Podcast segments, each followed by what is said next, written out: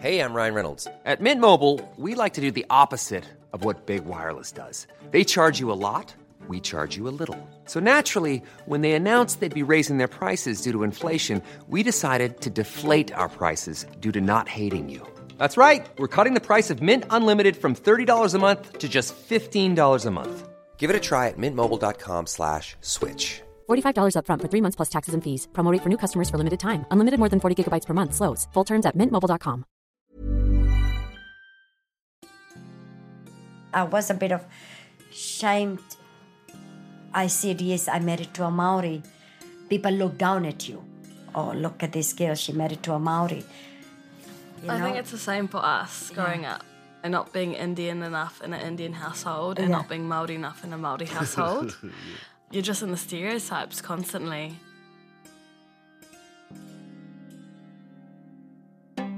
Kia ora, we're your hosts, Julie. and Saraid. We travelled around Aotearoa with our soundy Joey, meeting immigrant whānau, listening to stories, and discovering what is said or not said between different generations. These stories warmed our hearts and broke our hearts. And over this series, we invite you too to listen in on conversations with my immigrant parents. This episode, we are in windy, stormy Wellington to hear from Halima Stewart and two of her kids, Hirini and Kirihika. Halima is Fijian Indian, and she met and fell in love with Bruce Stewart when she was 22 and Bruce was 57. Bruce was a legendary man. He was known for founding Tapu Te Ranga Marae in Island Bay, Poneke. Bruce passed away in 2017, and although Halima and Bruce split up about 20 years ago, you can hear she still has a lot of love for him. We'll also hear from Halima's middle child Hirini, who is 26 and works part time, and her youngest Kirihika, who is 19 and works as a kohanga reo teacher. My mum is Halima Stewart. She was born in Fiji in 1970. She's from a little town called Suva.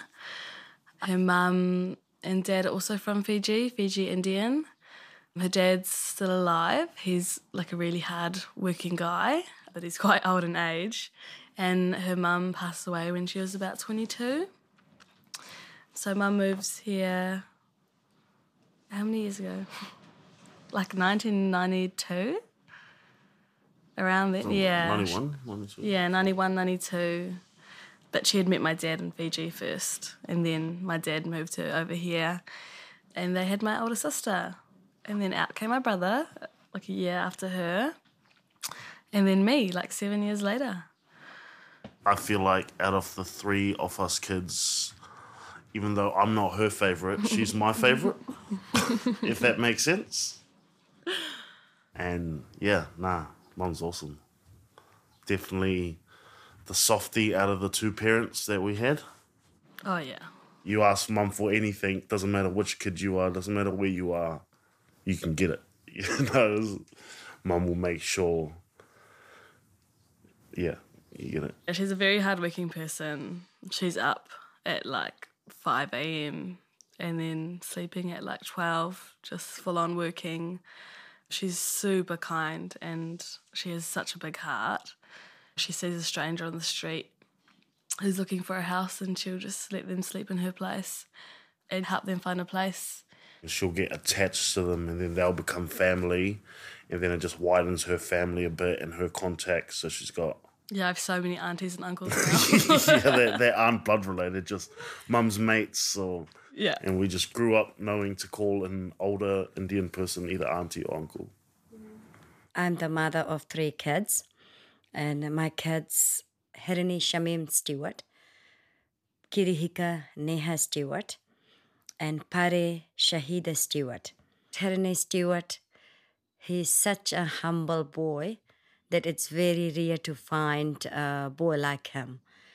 He has got a lot of knowledge about his Māoritanga, where he lives on the marae. He took a lot of responsibility on a very young age, and he always supported his dad, his disabled dad, to go around. Kirihika, she's pretty spoiled girl. She's a very demanding. She's a mummy's girl. She always tried to speak to me in Hindi. It's my own language. Where my other two kids, they speak English quite often. And wherever she goes, she wins people's heart. Pari, Pari is my oldest daughter. I can control these two other kids, but I can't control Pare because she's quite stubborn in her way. But I still love her a lot as well.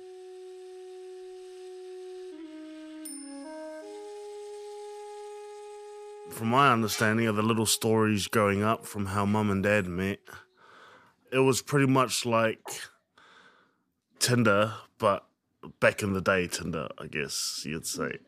So my story that I heard from dad was back when mum was looking for a husband, she put an ad in a newspaper and she had like just a standard photo of you, but like head to toe. She had no shoes on, had a bunch of fake gold on, skimpy dress. and in the details it said, Oh, I'm like six one. I love gold, come from a like an average wealthy family and down to earth. And yeah, dad fell in love with the no shoes. And then it just kind of went from there, and that's when the letters start. So yeah, old school Tinder, eh, mum? I don't think mum knows what Tinder is. No. But yeah, something I remember, something that originates with me hard out, which was what mum said that she was homesick for two years. I remember a story dad telling us. Mum was the only Indian around, and probably the whole of Island Bay. So, so he wanted her to not feel so homesick. So what he did was he took her to one of the dairies, which he noticed would always cook curry. So they were obviously Indian, and then dad took mum there and made the connection that they were both from Fiji and familiarize yourself in a foreign country, I guess. No, he tried to take me there, but what the problem was that everywhere he take me was people from India, and we don't speak the same language. But he tried. Yeah, and then I couldn't eat food here, New, New Zealand food. Not spicy enough. No, not spicy enough. Plus, I didn't know the names of any curry powders and things like that in English because I've always bought up. in- Yeah, I know. That's what happened. He tried to take me in every restaurant he could to see if mom likes the curry. And I wasn't eating those curries at all because they were made from different spices. Well, slowly, slowly, wh- wh- when I was first feeling homesick on the marae, Bruce tried his best to take me everywhere he could that I can speak my own language. Two years I couldn't speak my own language around here. I couldn't speak English very well at that time. I never knew what homesick means at that time. I just say hello, hi to everyone and then move on. Slowly, so when my kids were born, then I started feeling home. At Taputeranga was my home. So, built in the 70s, Taputeranga stood as a place to belong for numerous Māori from Ngā Hauewha, welcoming people from all different backgrounds. Unfortunately, a fire caused Taputeranga to burn down in 2019. And you can hear more about Taputeranga in the first episode of He Kākano Aho, another RNZ podcast hosted by Kahu Kutia. I wanted you guys to have an Indian name, and he wanted a Maori name. Yeah. Right? So we had to have a battle there. And Dad said, okay, you choose a name. Pare was very lucky to get Bruce's mother's name and uh, my mom's name. And Hirini was lucky. He got Dad's name. Right, Hirini? Mm-hmm. And Kirihika, when it comes to Kirihika, I got someone off a movie. Let's Yeah. just say that. I didn't get a nice, meaningful name. I got Neha, who was a Bollywood star at the time that my mum liked. I love that name. But my first name's my iwi, yeah, or my I- hapu. I'm pleased that you guys learn Hindi in Hindi language. I think I speak the best out. of I think Yeah, out Kitty is definitely the most fluent in Hindi. Me probably being the second. I can understand it. It's just I was a little bit discouraged to speak it. The same reason Mum was saying when um when you were reading us books and Dad would laugh at you a little bit for your pronunciation, while yeah, we still mock mum a bit. of course you the, the Indian family did the same to me when speaking Hindi, so it discouraged me a little bit whenever you try to practice a word, someone's laughing at you. It's kind I, I grew up with mum for the first five years of my life. I spoke You spoke Hindi a because Hindi a lot. lot. Yeah, I speak. because all the family around me was Hindi, but I still went to Kohanga. So I still spoke Te Reo, but I would go to the mosque with mum um, every Sunday and do Sunday classes. But they weren't real classes. They were just like colouring in um, alibata and stuff. Yeah. when you mix up with the different cultures, my background is a Muslim, and they never used to accept another culture. In my family, the first thing they asked was to convert in Muslim. If he wouldn't convert in Muslim, they would have let him go from there.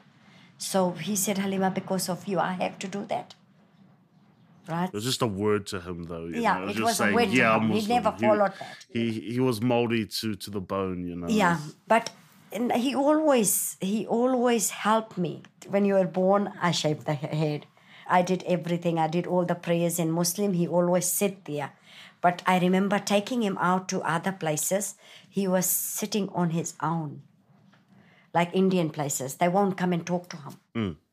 In a way, I will say I was a bit of shamed, you know, when I I said yes, I married to a Maori. People look down at you. Oh, look at this girl. She married to a Maori. You I know, think it's the same for us growing up. You know, not being Indian enough in an Indian household and not being Maori enough in a Maori household. you're just in the stereotypes constantly. Yeah.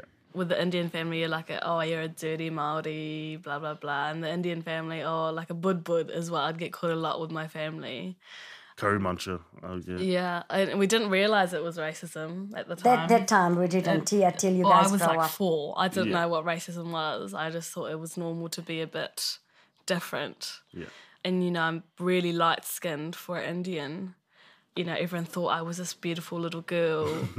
Everyone's like, "Oh, how'd you get your children so light and stuff like that?" So my dad was as pale as a china doll. Yeah. like I look like my parents, but if you looked at us together, we don't really look like my mum's dark, my dad's super white, and me and my siblings are kind of in the middle. Yeah, I think he felt it a little bit too that um, people is not welcoming him. Yeah. It wasn't easy life for me to step into a Maori and for him to step into a Muslim. You were very well respected on the marae by Maori, though. Oh, Yeah. very well, to be honest.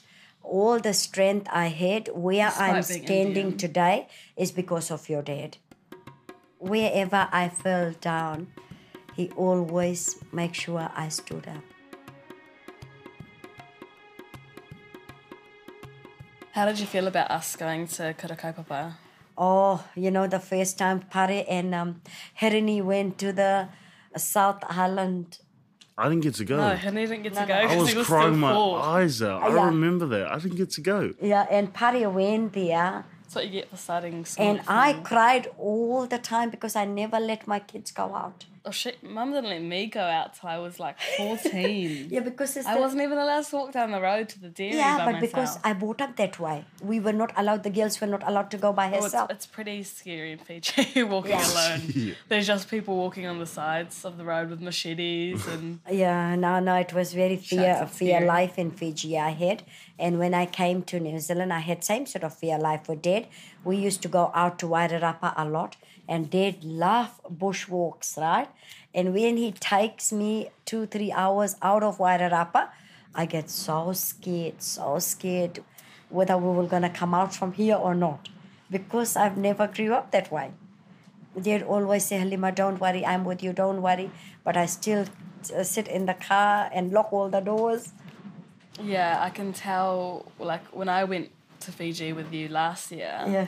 you wouldn't even let me talk to a Fijian, let alone walk on the street. But when I went with my friend this year, um, we just went everywhere. We went to Koloi Suva, which is somewhere where mum wouldn't let me go last time because it's full of Fijians. Yeah. There's just so much intergenerational trauma when it comes to Fijian and Fijian Indians, and same with dad. Um, not being able to speak Maori growing up, it was all because of intergeneral, intergeneral, intergenerational trauma and colonization. But it's a bit different for mum. You guys don't really track your ancestry or your whakapapa. Hmm. So yeah, mum can't go back like four generations, whereas they don't see India as home, even though they're full blooded Indians. Yeah. Fiji is home for them, even though they have no Yeah. Fijian blood at all that we know of. that we know of.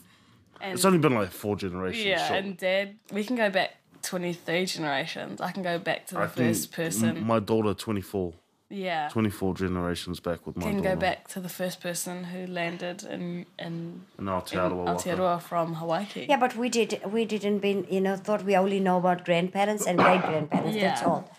That's all we know. We didn't know we, which part of India we came from. And it hasn't even been that long. It's less than 100 years Yes, yeah, that you guys have been eighteen in years, something eighteen hundred. two-ish hundred years. I think what I'm unpacking now on my Indian side, I'm just trying to like I really, really need to know where I'm from. It's always been a thing for me, and you know, mum not knowing her whakapapa is really hard for someone like me who's Maori and their whakapapa is such a big part of them.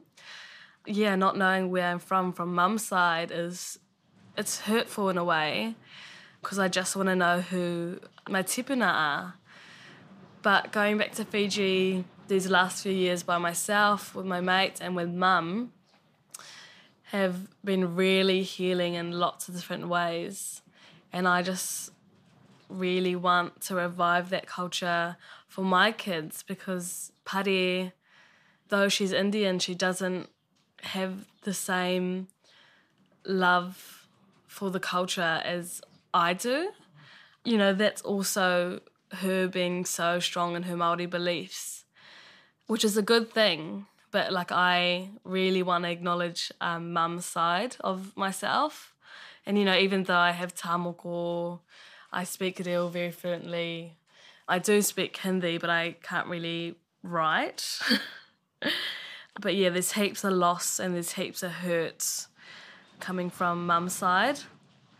And I have, in the last few years, started speaking up and involving myself in more outside spaces, um, representing both Indian and Maori without not acknowledging the other, if you get what I mean. The new group I'm in to bring Maori and Muslim women together. Lots of fundraising, especially for the mosque shooting, which mum's uncle was a victim of. So yeah, just really wanting to better both our lives, both Maori and Indians. Even in high school, there was so many racism towards Indians. It, it was horrific. Like there were just signs on the wall that said, "Hey, like if you need to talk about racism, blah blah blah blah blah, come to this group." And then people would like tag on the sign saying Muslims are terrorists, blah blah blah blah blah. And just seeing that, taking it to the um, school board, and no one would do nothing about it. They said, "Oh, it's just kids being kids," you know. You know, I'm sitting there like, you're talking about my mum, and you saying kids just being kids is horrific in that sense because for them it's obviously racism passed down through the generations. It doesn't just start with the kids, it always starts with their parents and then their grandparents and what they've been brought up as. I'm just trying to heal the not necessarily the migration of the Muslims here, but the ones that are here now and ko Aotearoa their home, like my mum, I need them to be safe, and I need us as Maori to be safe, and to be getting, you know, everything we need in this westernized and Pākehā world. That's what I'm doing.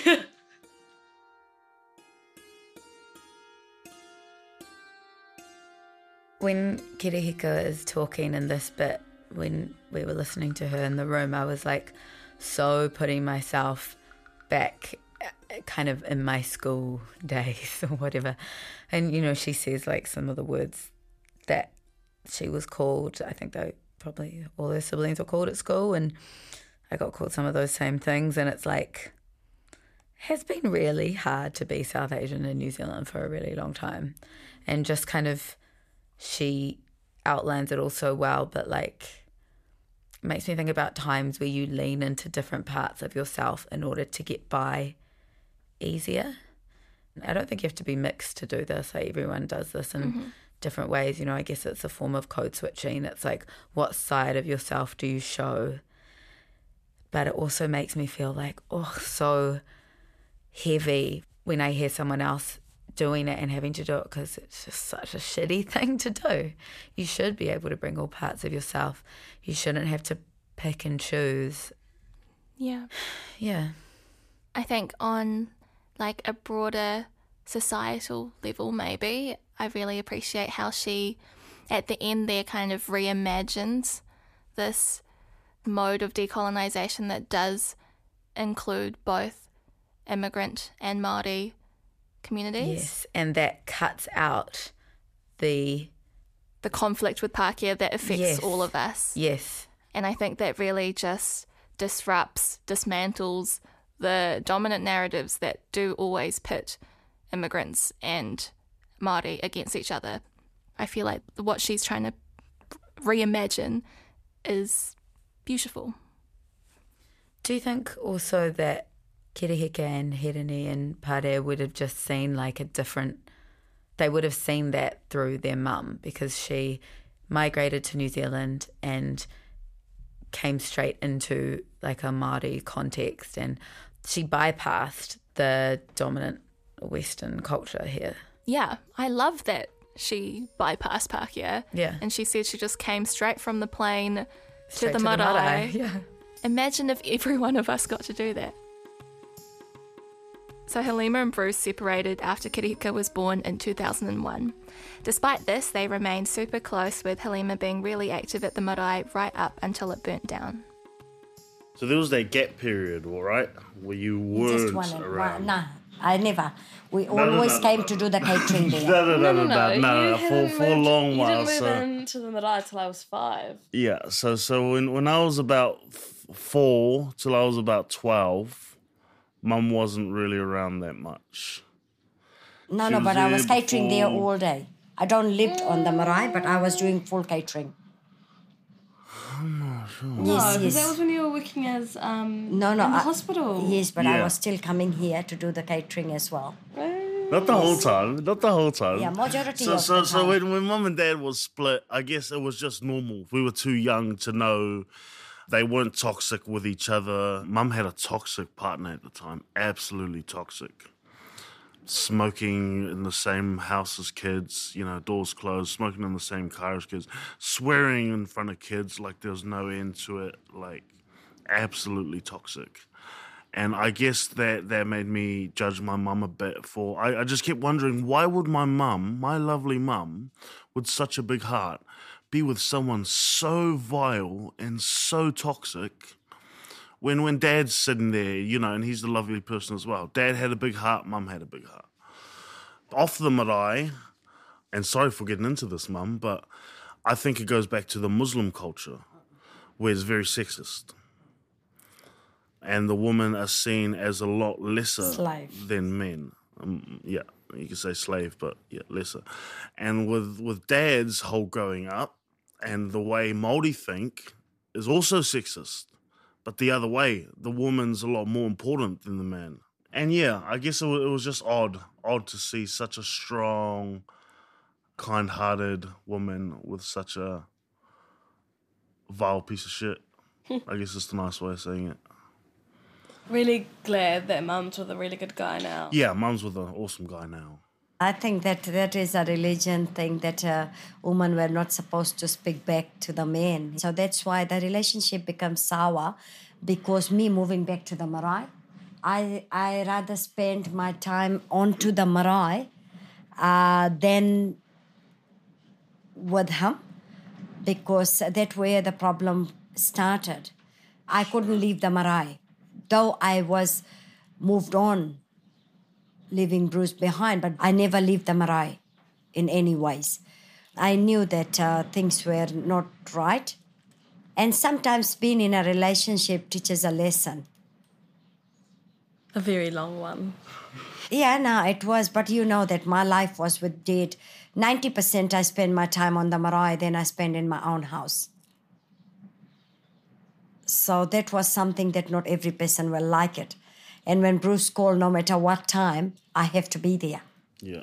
You get upset when you change dad's bandages, right? You were his main nurse. Yeah, I was everything for dad.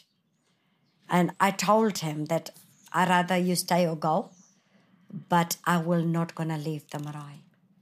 And that's something some people can get mm. hit easily, as you guys know that marae was my first priority than anything. So that's that's you know. You can't change anybody's mind. You can't tell people to be happy. You have to make a way to achieve something. Isn't it?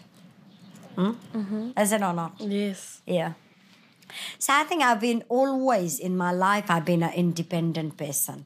Independent woman. Independent woman, yeah, I will say.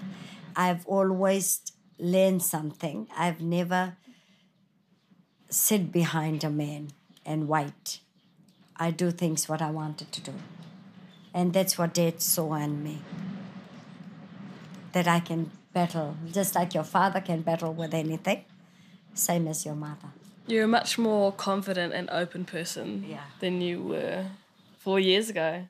You're much more accepting of other beliefs now. I think Ev- Even your views on like LGBT. I remember like 10 years ago, you said if you were ever lesbian, I would disown you. And now that conversation coming up way more, you're so much more accepting of it. Yeah, but the, reas the reason is, Kerry, the reason is the parents have to accept in every ways. I don't want to hate my kids.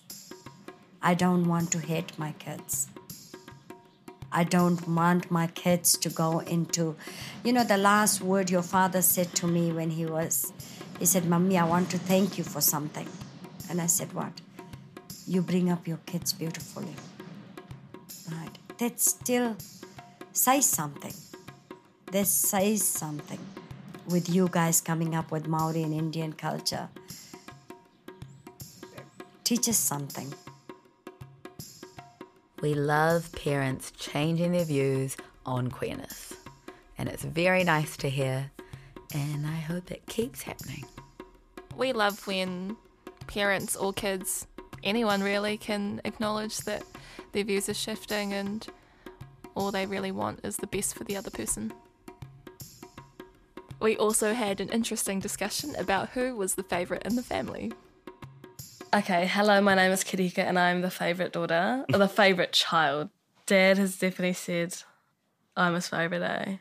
And mum, Nah, no, I- hey, hey, hey, hey, don't say nah. But mum, I'm your favourite, eh? Yeah, of course you are. Yeah, see? I'm definitely daddy girl, daddy's girl, and mum's girl. But Hirini is definitely a mummy's boy. Pare is probably the most independent out of all of us. Like, I definitely still lean on mum sometimes, but I'm way more dependent than Hirini, eh? I think the, in the other way around, I will say, all the kids of mine, every day there's a one phone call come from each of you. Yeah, but who, Every I'm your favourite though. I think you all the best. I think I'm just like the light of this family, to be honest. Growing up as the middle child and the only boy, I kind of accepted that I wasn't the favorite. And, and, it, and it stood out. It The was least obvious. favourite. the least favorite, let's say it like that. But in saying that, I could still feel both my parents' love for me very much. I knew I wasn't the favorite. Kitty is definitely the favorite of both our mum and our dad. You can ask and then honestly for anybody. mum, next would be Pare over me. I don't know why, because I'm the boy. She's Muslim. I should be the favorite. I got no, no, tattoos. it's- as well. has to No, come no, no, no, her, no. that's Can I say about this? because in normally in Muslim culture, boys always have to look after the parents. My grandma went back to their daughters to be looked after. You know, the son abandoned her, like they don't want to take responsibility. Right? So I've always seen the boys, as soon as they got married, their wife means everything to them. I think that somewhere, Hirini, you are right, darling yes, somewhere I didn't had that same love that I had with these two in, in I didn't one say that. way. That. way that like, you know, not a love wise, like, you know, I think the favorite become these two girls. I think the other way around will be I'll say, I love pretty, pretty little, little things where I dress these two kids up. Like, you know, Haven't they Pare- got to wear dresses? Like, no, no, like Hiranekyo Kitty and Pare will come up with Indian clothes since they were young. They never wear Pākehā clothes, I will say. You could have cross dressed me. I dress them up so they look, I don't know, for some reason, that boy feeling was taken away. I think by the generation of my own, I've seen that the boys don't look after the mother, you know. That something was in my head, but uh, so. Sounds about right. But if we come down back to the question, yes, I am the favourite. And I've accepted not being the favourite. and that's alright. There are a lot of us out there, the unfavourites. Are you the favourite? Yes. well, my sister's 17, so she's a She teenager. must be the favourite. No. Baby of the family. Well, I, I don't know if you're a baby of the family when there's two of you. Right. I think you have to, there has to be more. It sounds like your sister is a twin. when you that. No, you know what I mean? But like, I feel like baby of the family when there's more than two siblings. Right. When there's just two of you, it's just like older and younger. yeah. And I'm definitely the favourite because I'm less annoying than a 17 year old most of the time. I don't know which one of us is the favourite. Um, I definitely think my brother gets treated better than me. Does that make you the favourite? Yeah. Okay, he's the favourite. Kind of the definition of the favourite. He's a boy. Hmm. He came second. In this next part of the podcast, Halima talks about how her life and her position on the marae changed after Bruce passed away. When Bruce gone, things were turned over. I was the queen of the marae while he was alive. Everything goes under me. If I say, yeah, these things are going to happen, happen. Because he was a bedridden for almost quite a long time, and I was running the whole business on my own. When the marae was gone, I didn't get any support from my two girls, where I have never felt like my girls never stood up for me, never came to say, Mummy, how you feel. Taputeranga was my life. But things change. Now is something different, where you two are just more independent, doing things without discussing anything with mom. And uh, with where Hirini is, if he does anything, he always call me. This is I'm going to do this, mommy. I'm going to do that. So I felt different. It definitely came down to like different views of where mum stood on the marae. Like, yes, she's definitely a huge part of it, but there were so many different little puzzle pieces that went into what made the marae. Like, I do acknowledge that she's a huge part of the marae, but more acknowledging where my dad stood and that solely it was his dream. And I think me and Pare really just live and drive for that dream, and everything else is just uh, like a second thought. And you know, mum was a wreck for the first three months. She would cry every single day. And me and Pare, not like closed off from emotion, but we just needed to get things moving and have things going for the marae. Third day in, and we were already cleaning up and you know mum was still really hurt um, and at the time it just wasn't something that we thought we could handle having to deal with another like it was like a death of a person it was the death of like our grandmother and dad's dream just not in a space and at the time i was only like 18 and i couldn't you know i'm still going through my own stuff and then having to deal with your stuff as well was just super hard at the time. But I do acknowledge you. I do really appreciate what you've done for the marae and what you still do in the background. But yeah, you always have a special place in Dad's heart and in the marae's hearts. And you were like a core. All growing up, you were the core for Dad at the marae. He did depend on you so much. But yeah, it's just like a new leaf now, starting from scratch. Yeah, from my point, it's sort of a racism. Which way I can describe it? I'm not Maori. That's why I've been left aside. I spent my 27 years at Taputeranga and losing that life was a huge, huge loss for me. Huge loss. It wasn't an easy loss. No one even mentioned that Halima lives at Taputeranga Marae. At the moment, Kiri, to be honest, I feel like that I've been raised the way it's been is like racism. That I'm Indian.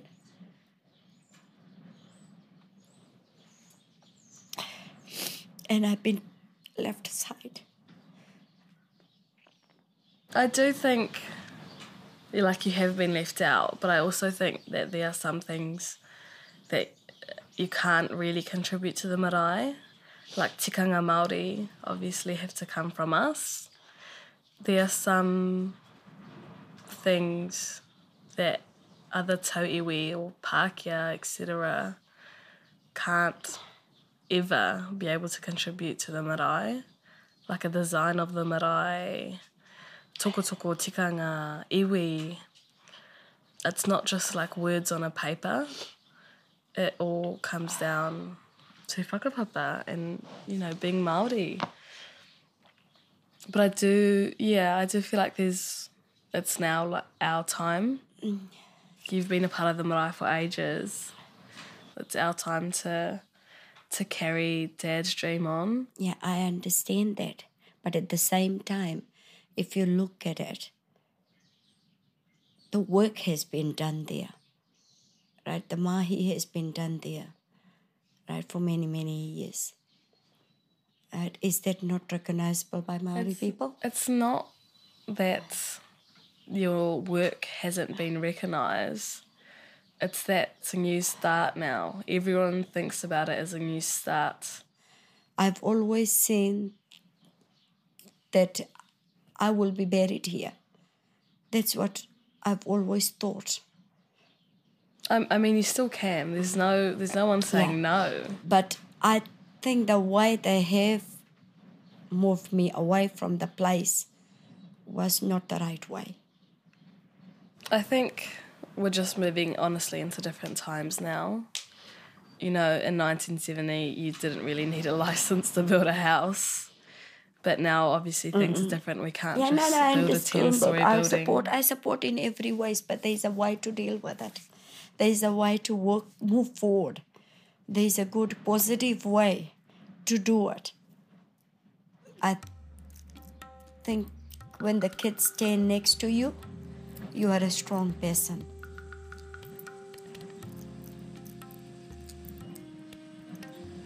And when they don't, then you you know things might weaker.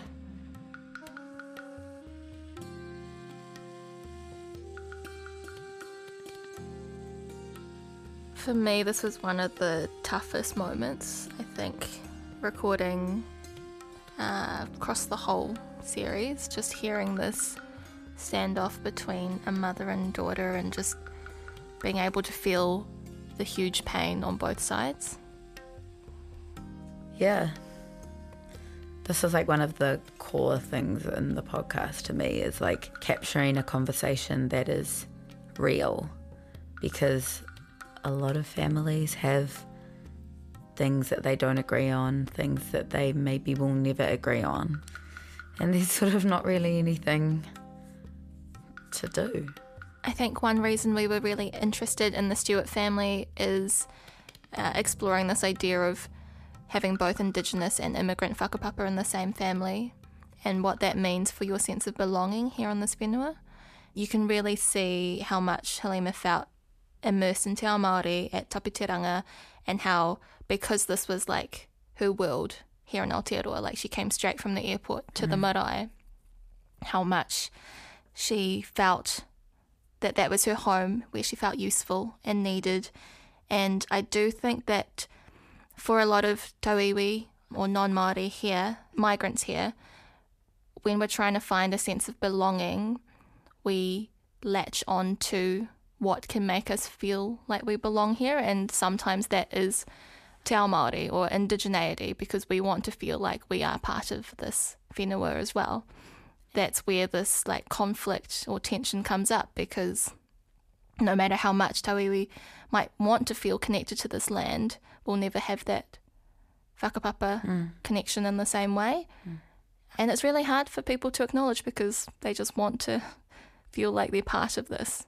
It's different for Halima as well. Like Halima came here when she was really, really young. She did not have anyone around her. She married someone who was very well established and who knew themselves and their culture. And I know that Bruce Stewart discovered a lot of things about his culture as he grew up, but I think Halima's situation is so singular because she was so young, because she struggled so much in Fiji, and because she came with someone who was so well established in their community here.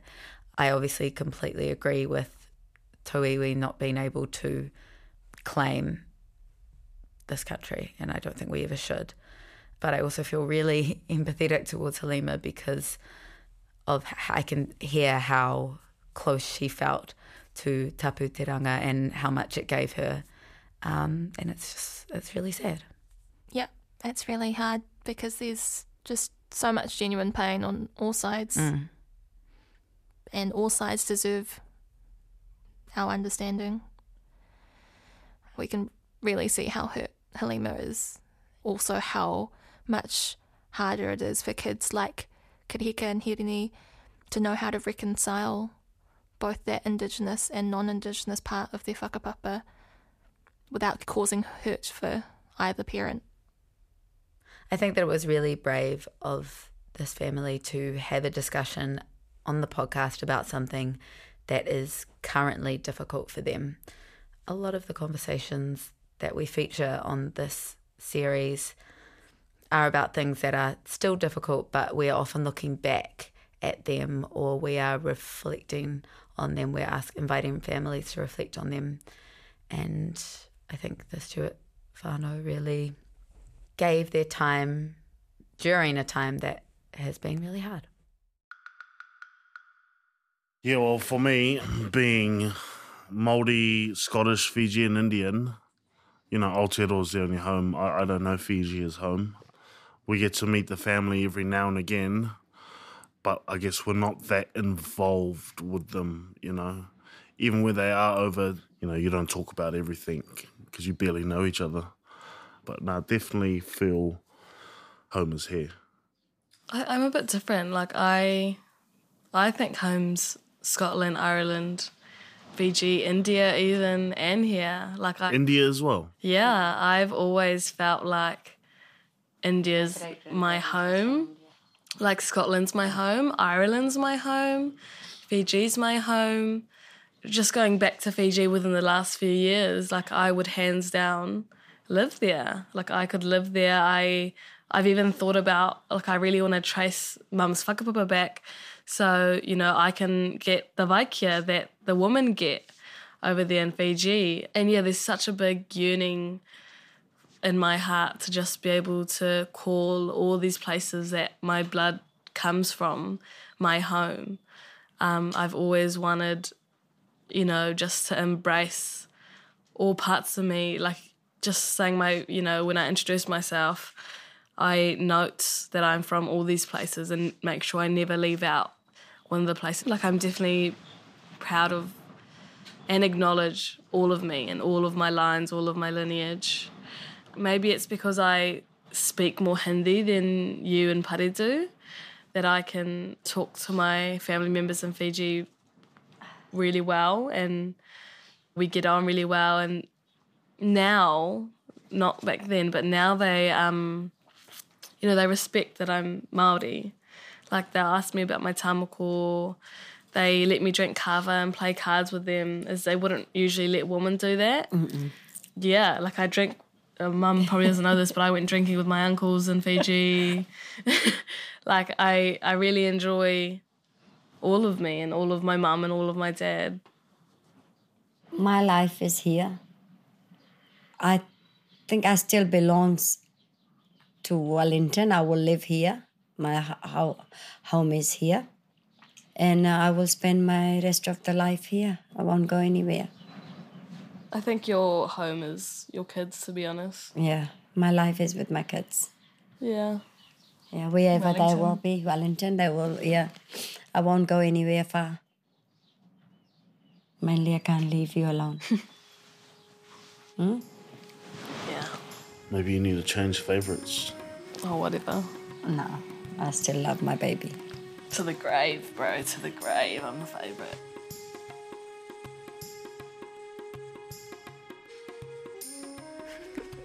It's cool at the end. So good. Uh, we want to give a huge mihi to Halima, Hirini, Kirika, and the wider whānau we got to meet and spend time with uh, from Taputeranga. Thank you so much for sharing your stories, your experiences, experiences that a lot of us haven't been privy to growing up in, especially in navigating both te ao Māori and being an immigrant in this country. Yeah, we're really grateful for the insights that you shared. For having us in your home. Also, just facilitating over many, many years and decades the huge impact you've had on the wider community in Te Whanganui-a-Tara and beyond. Tēnei te whakamānawa kia koutou. You can check out photos and videos of all our families on Facebook at Where Are You From Really, Instagram at Convos with My, and on RNZ's website. Conversations with My Immigrant Parents was created, produced, and directed by Julie Zhu and Saraid De Silva. Location recording by Joey Siasoko. Studio recording by Jill Eva Craig at The Secret Beehive.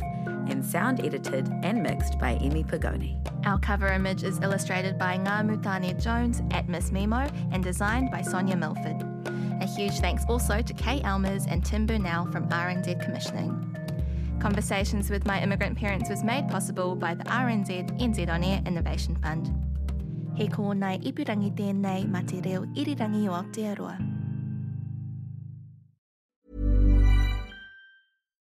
Botox Cosmetic, out of botulinum toxin A, FDA approved for over 20 years. So, talk to your specialist to see if Botox Cosmetic is right for you. For full prescribing information, including boxed warning, visit BotoxCosmetic.com or call 877-351-0300. Remember to ask for Botox Cosmetic by name. To see for yourself and learn more, visit BotoxCosmetic.com. That's BotoxCosmetic.com.